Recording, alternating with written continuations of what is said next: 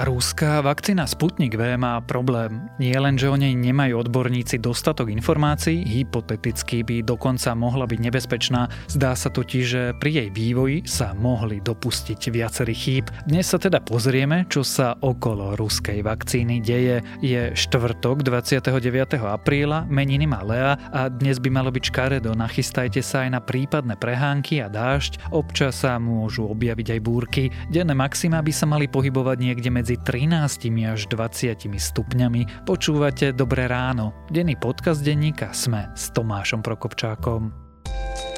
Rovnaká štartovacia čiara, rozdielny výsledok. Aj o tom sú príbehy lídrov slovenských spoločností zo súťaže EY Podnikateľ roka. Vypočujte si Luciu Paškovú zo spoločnosti Kuraden, Sašu Miklášovú zo Saše či Jana Luntera z Innovatrix. V druhej sérii podcastu Prečo práve oni sa s nimi rozprávam ja, Adela Vinceová. Podcast Prečo práve oni od spoločnosti EY nájdete vo vašich podcastových aplikáciách.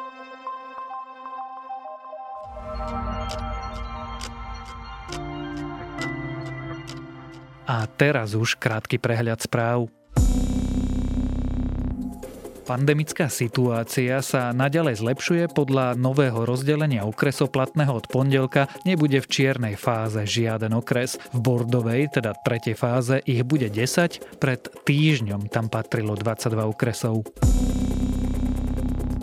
Dočkali sa konečne aj umelci. Vláda včera prijala pravidla pre kultúrne podujatia. Ak prejdeme do druhej fázy varovania, podujatia sa budú môcť konať v obmedzenom režime, teda obmedzi sa počet divákov. Potrebný bude aj test. PCR nie starší ako 72 hodín alebo antigénový nie starší ako 24 hodín. Vstup bude len za rúškom alebo respirátorom. Rusko vyhostilo diplomatov zo Slovenska, ale aj z Estónska, Litvy a Lotyšska. Dôvodom je, že sme vyhostili ruských diplomatov ako gesto solidarity s Českou republikou. Slovensko tak príde v Moskve o troch diplomatov. Vláda odsúhlasila návrh na vymenovanie Michala Aláča do funkcie nového riaditeľa Slovenskej informačnej služby. Nový šéf SIS bol dosiaľ námestníkom riaditeľa. Vymenovať ho musí ešte prezidentka Zuzana Čaputová. Muničné sklady vybuchovali aj v Bulharsku. Krajina podozrieva šesticu Rusov, že môžu mať čosi spoločné s explóziami v skladoch zbrojára Emiliana Gebreva. Troch už v minulosti obvinili, že sa Gebreva pokusili otráviť zrejme novičokom. A ak vás správy zaujali, viac nových nájdete na webe Denníka Sme alebo v aplikácii Denníka Sme.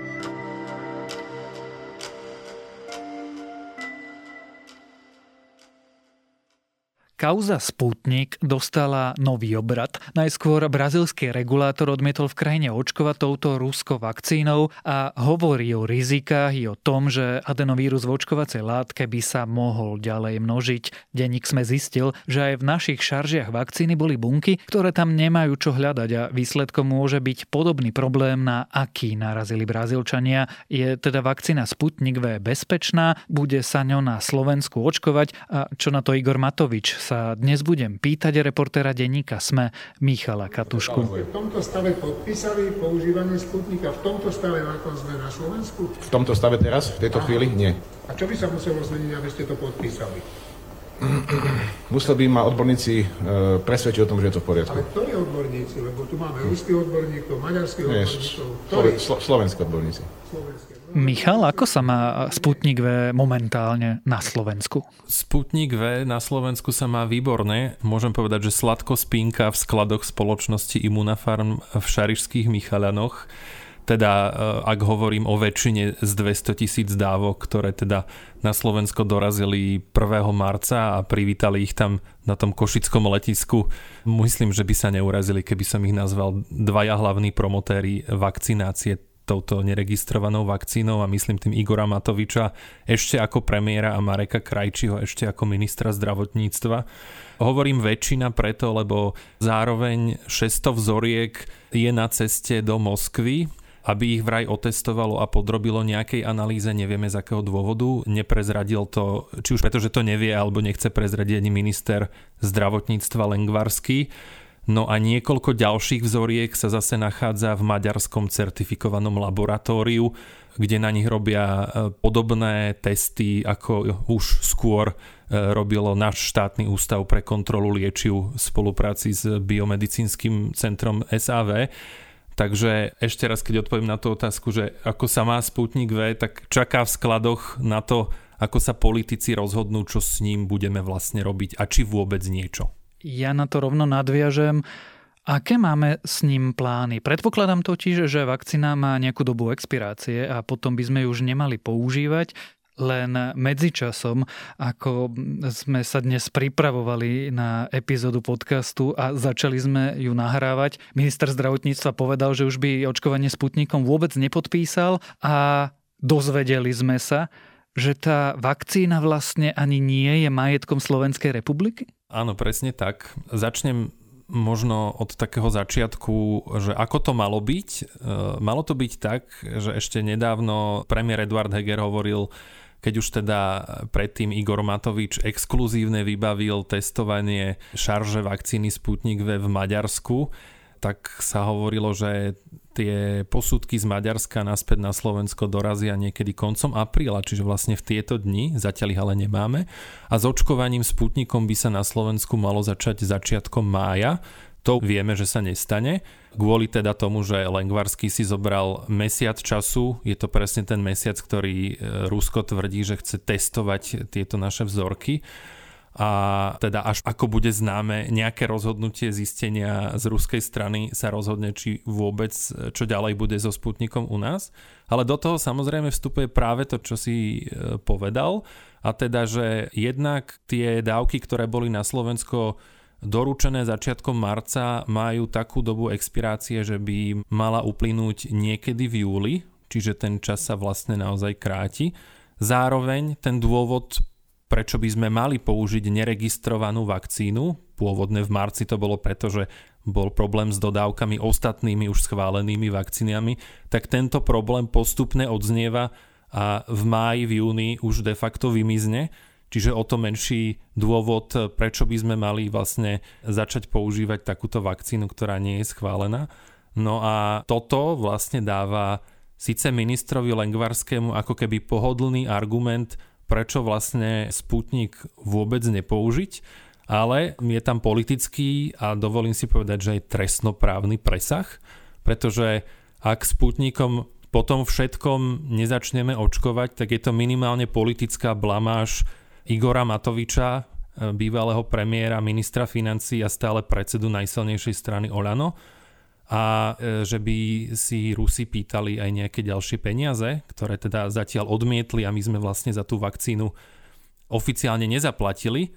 Poslali sme im síce peniaze na začiatku apríla, ale Rusi tú platbu poslali späť.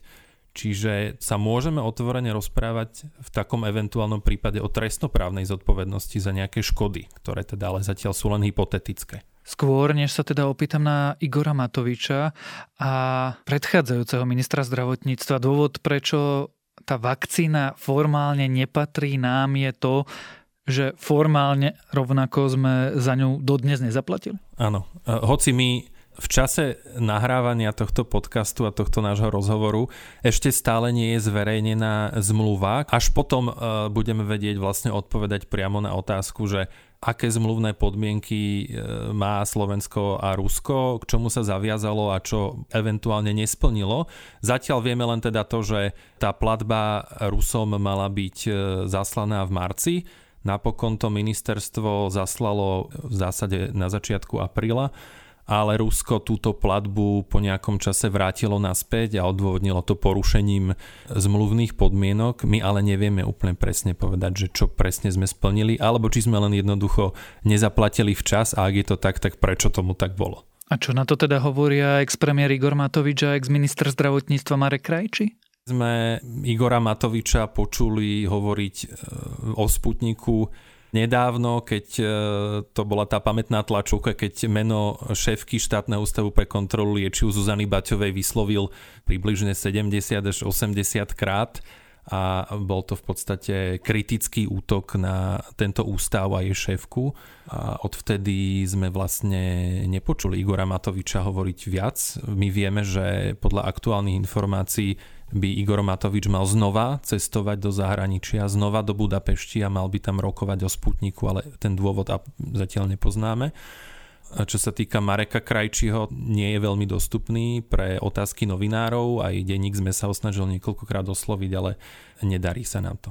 Teraz prejdeme k tej podstate. Doteraz to bolo zvláštne politické divadlo na hraniciach hybridnej vojny. Doteraz to bolo niečo, o čom nemáme pri Sputniku dostatok informácií, pretože ruská strana nedodáva dokumenty.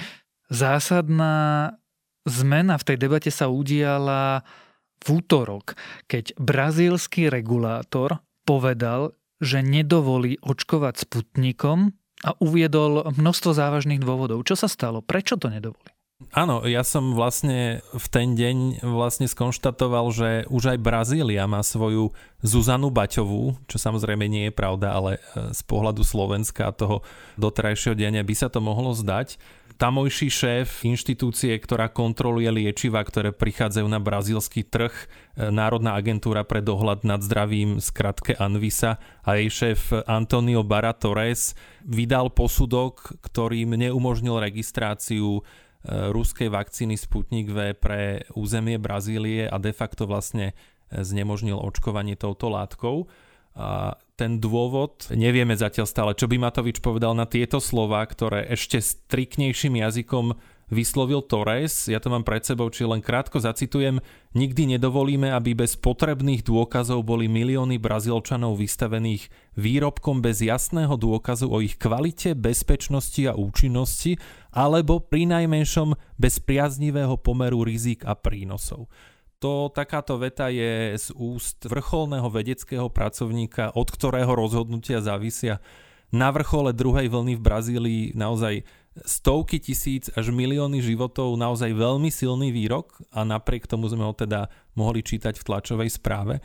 Brazílčania sa vlastne pasovali s úplne identickými problémami, ako sa pasoval aj štátny ústav na Slovensku a teda nemali dostatok informácií z ruskej strany, aby vôbec mohli túto vakcínu riadne, riadne posúdiť.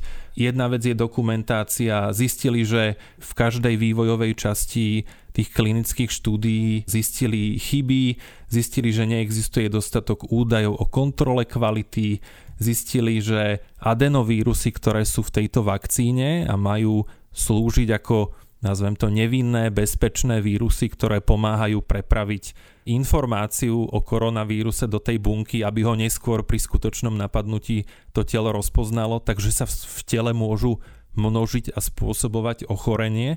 A čo sa týka takých praktických ďalších kolízií, tamojší veci sa snažili e, dostať do Gamalejského inštitútu v Moskve, kde ich ale nepustili, hoci tam teda táto vakcína vznikala a kvôli všetkým týmto peripetiám sa nakoniec tento kontrolný úrad v Brazílii rozhodol, že nezaregistruje túto látku a dospel teda k záverom veľmi podobným, ale ešte silnejším jazykom napísaným ako náš vlastný ústav pred niekoľkými dňami a týždňami.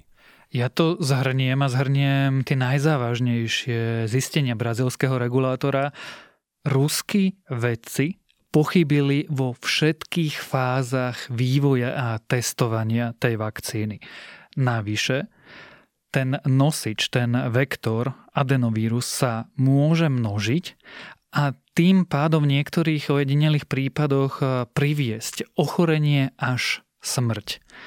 Ty si zistil, že podobný problém môžu mať aj tie šarže na Slovensku. V tvojom texte hovoríš o tom, že v Sputniku, ktorý na Slovensku prišiel a ktorý sme testovali v Slovenskej akadémii vied, sú bunky, ktoré tam nemajú čo hľadať.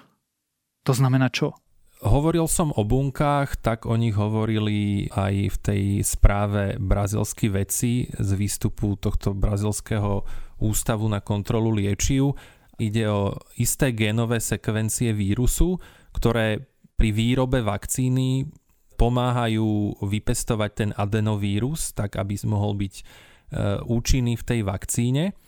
ale ten adenovírus vlastne po vpichnutí injekcie má byť nečinný. On je tzv. defektný, to znamená, že on nemôže spôsobiť alebo nemal by spôsobiť žiadne ochorenie a pôsobí len ako akési vozidlo, niektorí to volajú nákladiak a iní to volajú odbornejšie vektor, preto sa to volá Sputnik, že je to vektorová vakcína, ktorá má vlastne dopraviť len informáciu o jednej špecifickej bielkovine, ktorá je súčasťou koronavírusu do našej bunky a to vytvorí imunitnú reakciu a to znamená, že v budúcnosti, keď ľudské telo napadne skutočný koronavírus, tak už to telo bude sa proti nemu vedieť brániť.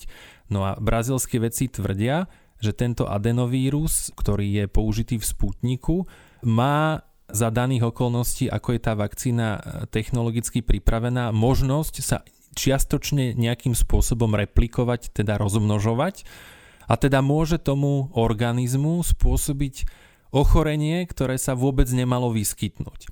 Treba povedať, že podľa vedcov, s ktorými som ja hovoril, napríklad aj z biomedicínskeho centra SAV, tak drvivej väčšine užívateľov by toto nemalo uškodiť, nemali by o tom ani vedieť, že sa to deje ale pre nejakú veľmi malú skupinu očkovaných so zníženou imunitou alebo inými problémami môže vyvolať isté symptómy ochorenia a brazílsky vedci teda tvrdia, že potenciálne aj závažnejšieho charakteru až smrť. Na toto nemáme dôkazy, ale vieme o tom jednoznačne teda povedať, že tá norma, ktorú musia európske a zriavne aj brazílske úrady splňať, na prítomnosť takejto možnosti e, replikácie toho adenovírusu je u nás oveľa prísnejšie ako v Rusku. A to sme naozaj zistili podľa našich informácií, že aj náš štátny úrad robil takýto istý test, ako robili aj Brazílci a vyšli im podobné výsledky. A až potom, keď e, schopnosť toho vírusu rozmnožovať sa prispôsobili tej norme, ktorá je v Rusku, tak až vtedy im vlastne ten výsledok toho testu vyšiel ako keby uspokojivo. Z toho jednoducho vyplýva, keď to veľmi skrátim, že neznamená to, že ruská vakcína je nejak zjavne nebezpečná, má niektoré nedostatky, ktoré ale pri európskych štandardoch vlastne v tomto regióne netolerujeme. A ostatné vakcíny, ktoré sú postavené na podobnom princípe ako AstraZeneca alebo Johnson Johnson, tak takéto chyby nemajú. Skúsim to zhrnúť a zjednodušiť. Ruská vakcína Sputnik V je kontaminovaná. Tá kontaminácia je malá, ale je tam na ruské štandardy, to stačí. Na slovenské, brazílske alebo európske štandardy to zjavne nestačí. Znamená to, že Sputnik v, v Európe nikdy schválený nebude a tá dôležitejšia otázka je, je vôbec bezpečné, aby sme to vakcínou očkovali? My na mnohé z týchto otázok nevieme odpovedať. Nevedeli na ne odpovedať ani brazílsky vedci. Mnohé z týchto ich zistení nie sú ako keby doložené zo strany toho výrobcu, pretože tak ako nášmu štátnemu ústavu nedoručil výrobca Sputniku 80% informácií, tak podobne sa s tým pasovali aj v Brazílii. Čiže na mnohé z toho nevieme odpovedať.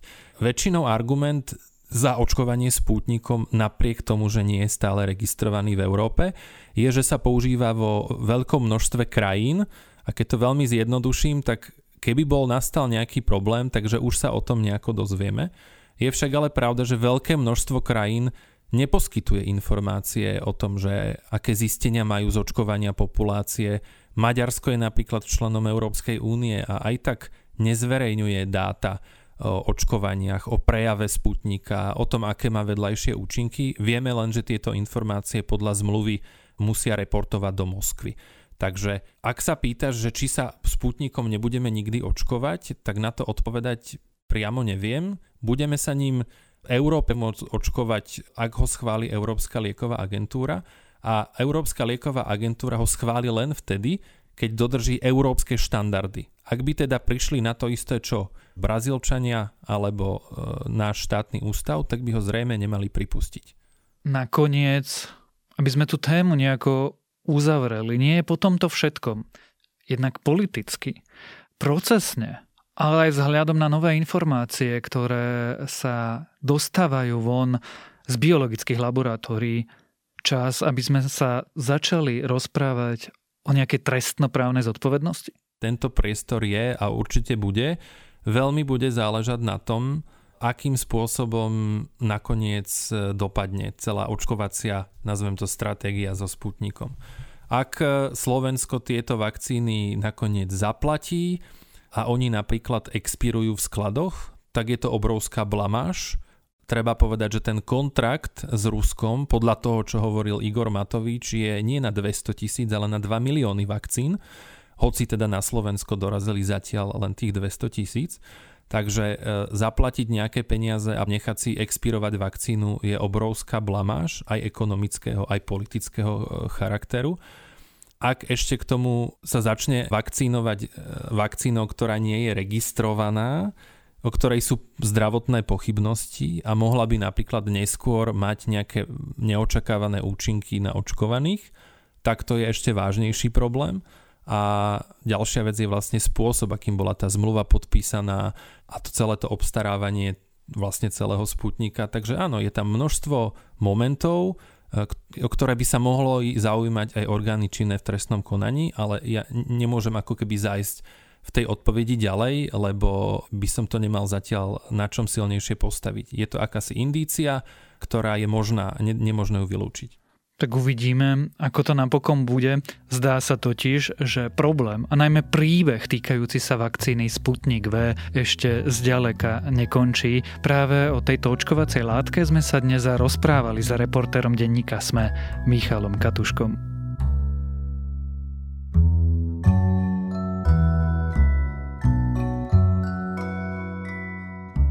Dnes odporúčam literárnu klasiku, teda žánrovú literárnu klasiku a to majstrovské dielo Paula Andersona Stráž času. Klasické sci-fi dielo o cestovaní časom je vlastne súborom viacerých poviedok a niektoré z nich patria vzhľadom na svoju historickú erudíciu k tomu najlepšiemu, čo v žánri vzniklo a vlastne trošku pripomínajú teda Čianga. Vážne skúste ich. A to je na dnes všetko. Dávajte na seba pozor. Počúvali ste Dobré ráno? Denný podcast denníka sme s Tomášom Prokopčákom a pripomínam, že dnes vychádza aj nová epizóda podcastu Index, tentokrát o realitnom trhu a nehnuteľnostiach.